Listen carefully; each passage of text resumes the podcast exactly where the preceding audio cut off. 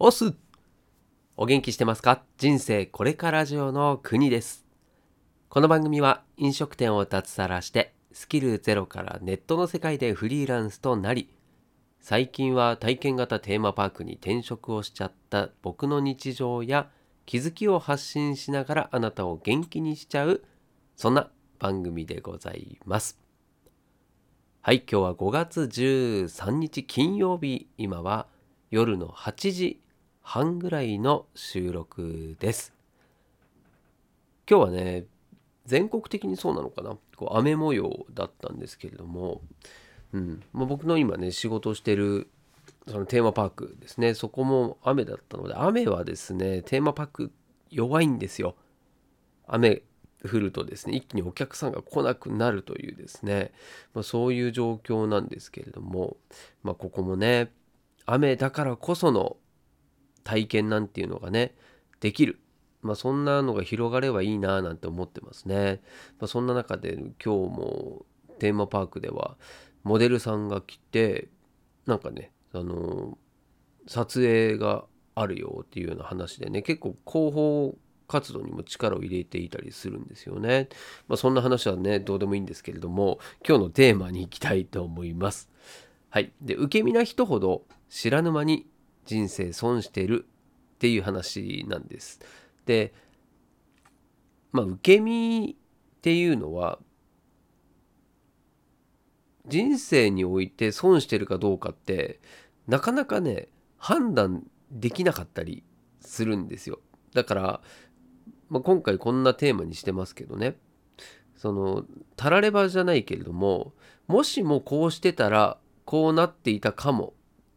っていうですね、まあ、妄想はできるんですけど、まあ、それを確かめる術はないんですよね、うん、だからこれ断定はできないんですよ実際のところは、まあ、だけども僕はこう思うよという話をしたいんですね。で、まあ、僕もね45でまあ、今更なんですけれども、まあ、改めてねこう最近そういうことをよく、ま、思うことがあったので、うんまあ、やっぱそうだよなっていうふうに思ったんですよね。だそのことをちょっと今日は話ししようと思いますんで、はい、最後までお付き合いください。では行ってまいりましょう。はい。でそのねズバリさその受け身な人って多いんですよ。でそれがいいとか悪いとかっていうことではなくてですねその受け身ってって言われると待ってる人っていうね、まあ、そういうふうに多分捉える人が多いと思うんですよ。で待ってる人っていうのはこう自分で意思表示をしたりとかアクションを起こすっていうことを控えてるんですよね。でこれが例えば、うん、恋愛にしても仕事にしても、まあ、プライベートなことにしてもですねこう受け身っていうのはどういう状態かというとこう受動的なので待ってる状態待ってる状態ってことは何か誰かがアクションを起こしたことに対して自分が対応するみたいなね。そういう感じですよね。うんまあ、恋愛であったら誰かから告白されてとか話しかけられてとか。まそれでアクションをする。こっちがね。それに対してこう受け答えする返すっていうようなまそういうのがこういつもね自分の行動として現れているっていうのが、まあ、受け身な人っていう、まあ、僕はそういうふうに思ってるんですけどじゃあ逆にねその受け身じゃない人能動的な人っていうんですか？こういうのは。あとは行動行動アクションをする人自分からね自分から率先してする人積極的な人、まあ、そういう人だと思うんですけど、まあ、この場合はどうなるのっていうと、まあ、自分がね恋愛だったら自分が好きだって思ったら告白するかもしれないし、うん、あとはなんか気になる人がいたらどんどんね自分からデートに誘ってみたりとかさ。うん、ちょっと一緒に一緒に一緒にって言ってるね、えー、一緒にお茶しようぜってね誘ったりとかあとは何だろう仕事だったら、えー、自分からどんどんね、えー、提案したりとか、まあ、もしくは、えー、自分で何か新しいことをやってみるとかですね。なので自分っていうのがまず最初の出発点なんですよ。で、えー、受け身な人っていうのは先に他人の人が出発点なんですよね。で、まあ、この2つの大きな違いっていうのは、まあ、自分が動くか動かないか相手が動くか動かないかじゃないですか。でそうなるとですねその自分でコントロールできる制限っていうのがまずすごい狭まっちゃうっていうのとあと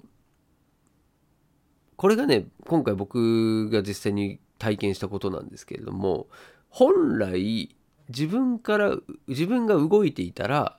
こうなっていたはずだったのに自分が受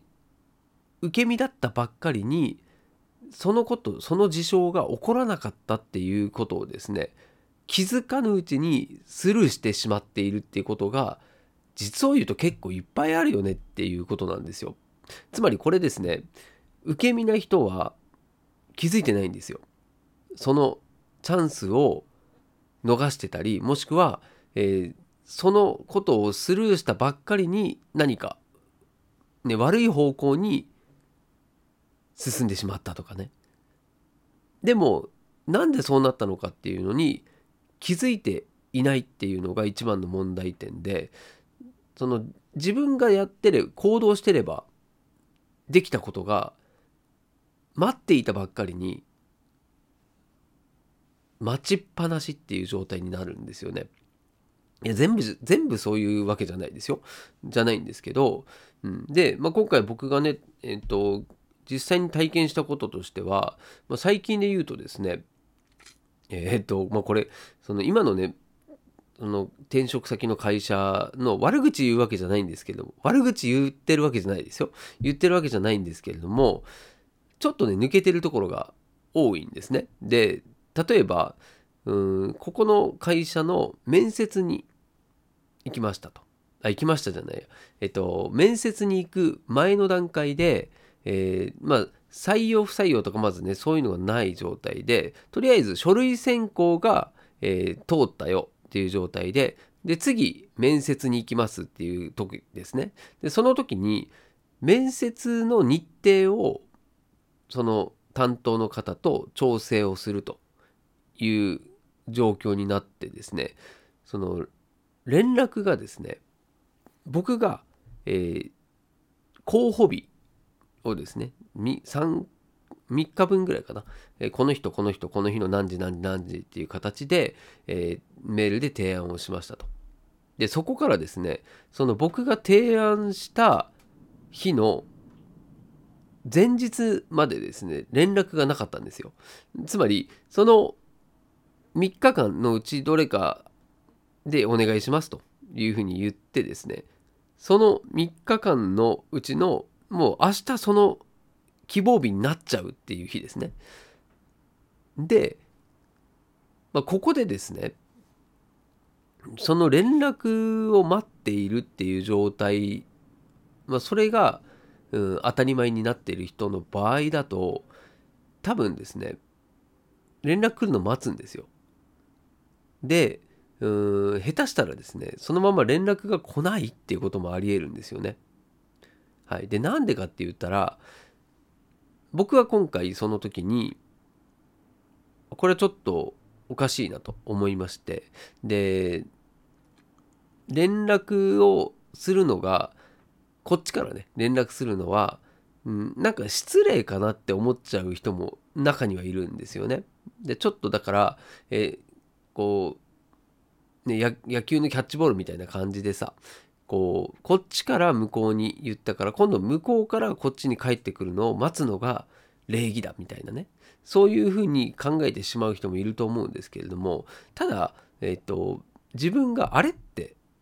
思ったのであればまず問い合わせてみるっていうのは僕僕はこれ絶対必要なことだと思ってるんですよ。で、まあ、実際にねそれで電話したらその担当の方がですねその僕のメールが届いていることすら気づいてないんですよね。でなんで気づいてないかっていうと違うその受信フォルダと違うフォルダの方に入ってるっていうですね、まあ、そういう、まあ、多分本人が間違ってそっちに保存そっちに行くようにですね保管してしまった設定なのか、まあ、そういうふうにしてしまってたんでしょうね。うん、で分かんないですよ。実際のところは見てたけど、うん、そういう言い訳をしたのかもしれないですよ。でもそこはね分かんないし。でまあ、結果的にはですね僕が連絡をしたことによってその確認ミスっていうのが、まあ、気づけたわけなんですよね。で、うん、そこからねまた面接の日程を調整してもらって面接をしたんですけれども、まあ、そこでですねその自分が受動的になっていた場合受け身だった場合っていうのはその待ちの姿勢でですねもうその確認の連絡っていうのもどんどん遅れるし最悪もう面接がないっていうね面接なかったっていうことになっちゃうですよね。だってもうメール来ないなって向こう思ってるわけですから。そしたらああこの人はそういう人ねって逆にねなんか悪い印象を与えちゃうかもしれないですよね、うん、だから自分でねあれと思ったりなんかこうかん違和感違和感を感じたりした場合は、まあ、まずねその先方に連絡するっていうのが僕は大事だなと思いますね。で、ま、それの繰り返しだと思うんですよね。この待ってるっていうのはこう自分が気づかぬうちに損してしまっているっていうことがまあ多々あるよねって思うんです。で自分自身でそこは気づけないからうんその街の状態があ損してるんだなってことにも気づいてないですよね。だこれがねなかなか難しいことなんじゃないかなと思うんですよね。うん、でまあちょっと話は変わりますけどその、まあ、言わないと分かんないっていうことも結構あって何て言うのかなその街の姿勢と近いと思うんですよね。えー、言わないこう感じこう感じたけどもそれを相手に言わないっていうのもあるだろうし、まあ、あとは単純にね自分が、えー、自分からはね発言しない。結構ありますよね。その例えばこう会議の席で、えー、こう積極的に発言する人と全然話さないっていう人いますよね。なんならもう興味もないみたいな。ずっとスマホ見てるとかね。寝てるとか、まあ、いろんなタイプの人がいると思うんですよ。で、まあ、これもまあ大体発言する人たちは決まった人が発言してでそどうせその人たちでなんか盛り上がって終わりでしょみたいなね、まあ、そういうふうになってる可能性もあるんですけども、うん、でこれもですねそれを言う人と言わない人でどう違うのかっていうと言わない人っていうのはそもそもねそのその場所に存在していないような形になっちゃいますよね。でその例えばなんだろうな。その、まあ、会議で言うと会議っていうのは、まあ、ミーティングでもいいと思うんですけど目的ってあるじゃないですか。でその目的って何って言ったら、まあ、一つは、え、情報交換ですよね。みんなのみんながいる場所で同じ情報を発言することによってこうみんなにシェアできるというのがありますよね。であと2つ目が、えー、意見を出すと。まあ、これはそのなんだろうアイデアとかですかねそういうのを、えー、出し合ったりするっていうまあそうですねこう何か企画案を練ったりとか出してもらったりとかっていうこともありますよね。うん、で、まあ、これも発言する人発言しない人というのがいた場合に、うんまあ、発言をする人っていうのはアイデアを出してくれるんですよね。で発言をしないでただ聞いてる人っていうのは、まあ、これ言うならばですねこうテイカーなんですよね。その発言をどんどんしてこういうのはどうですかね？って言って提案をしてでそれによってですね何か新しい発見だったり、まあ、企画が生まれたりってするわけじゃないですか。なんで発言するっていうことは、まあ、これはそのギブを繰り返してるってことになりますよね。でそれに対してただその発言を聞いてあなるほどねこういう考えもあるんだねあそれいいかもねとかっていうふうに思ったかもしれないけれども、まあ、自分はそこに参加しないとあくまでも聞いてるだけっていう状態だと、まあ、これはですね、まあ、誰かにおんぶに抱っこというか誰かに頼っている状態になりますよね。まあ、そうなると、まあ、一つはですね自分自身のこう発言することによっての、まあ、スキルだったり体験だったりあとは、まあ、その場での認知度とかで当然ですねそういった発言をしてくれてる人っていうのは目立ちますからもそうなるとこう自分の存在っていうのもどんどんこう存在感存在感がアピールされていきますよね。であいつよくなんかこういろんなこと言ってくれるし、ちょっと何かあった時にですね声がかけやすいねってなるんですよね。うん、なんでそういう意味でもこう会議の中でね発言をするっていうのはこうみんなに対してギブをしてる状態なんですよね。うん、でそう考えるとねそのギバーテイカーっていうふうに言われてるように誰かに何かを与えている人の方がですねいい方向に転びやすいんですよね。まあ、そういうのもあってですねこう受け身な状態よりも、え積極的にしてった方がいい、まあ、逆に言うと、え受け身の人っていうのは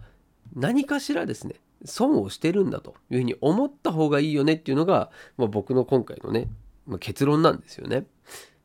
はい。なんでまあもう最初のテーマにも書いてありますけれどもそうなんですよ受け身な人ほど知らぬ間に損してるよねと人生損してるよねっていうね、まあ、そのことをメッセージとして伝えたかっただけなんですけれども。はい。なんでそのなんでまあ、ね、さっきの会議で言うとさ情報交換する時もそう。あとはねアイデア出しする時もそう、うん。まあ、あとはねうん、まあ、これはそうかもしれないんですけどミーティングだともう一個ありますよね。その決済とかその何かを決めるっていうことをする、まあ、そういう場でもありますよね。で、まあ、その時はねみんなでじゃあ挙手してくださいとかそこはね、参加できる場じゃないですか。まあ、そういう時だけいるみたいなね。そういう時だけやるっていうのは、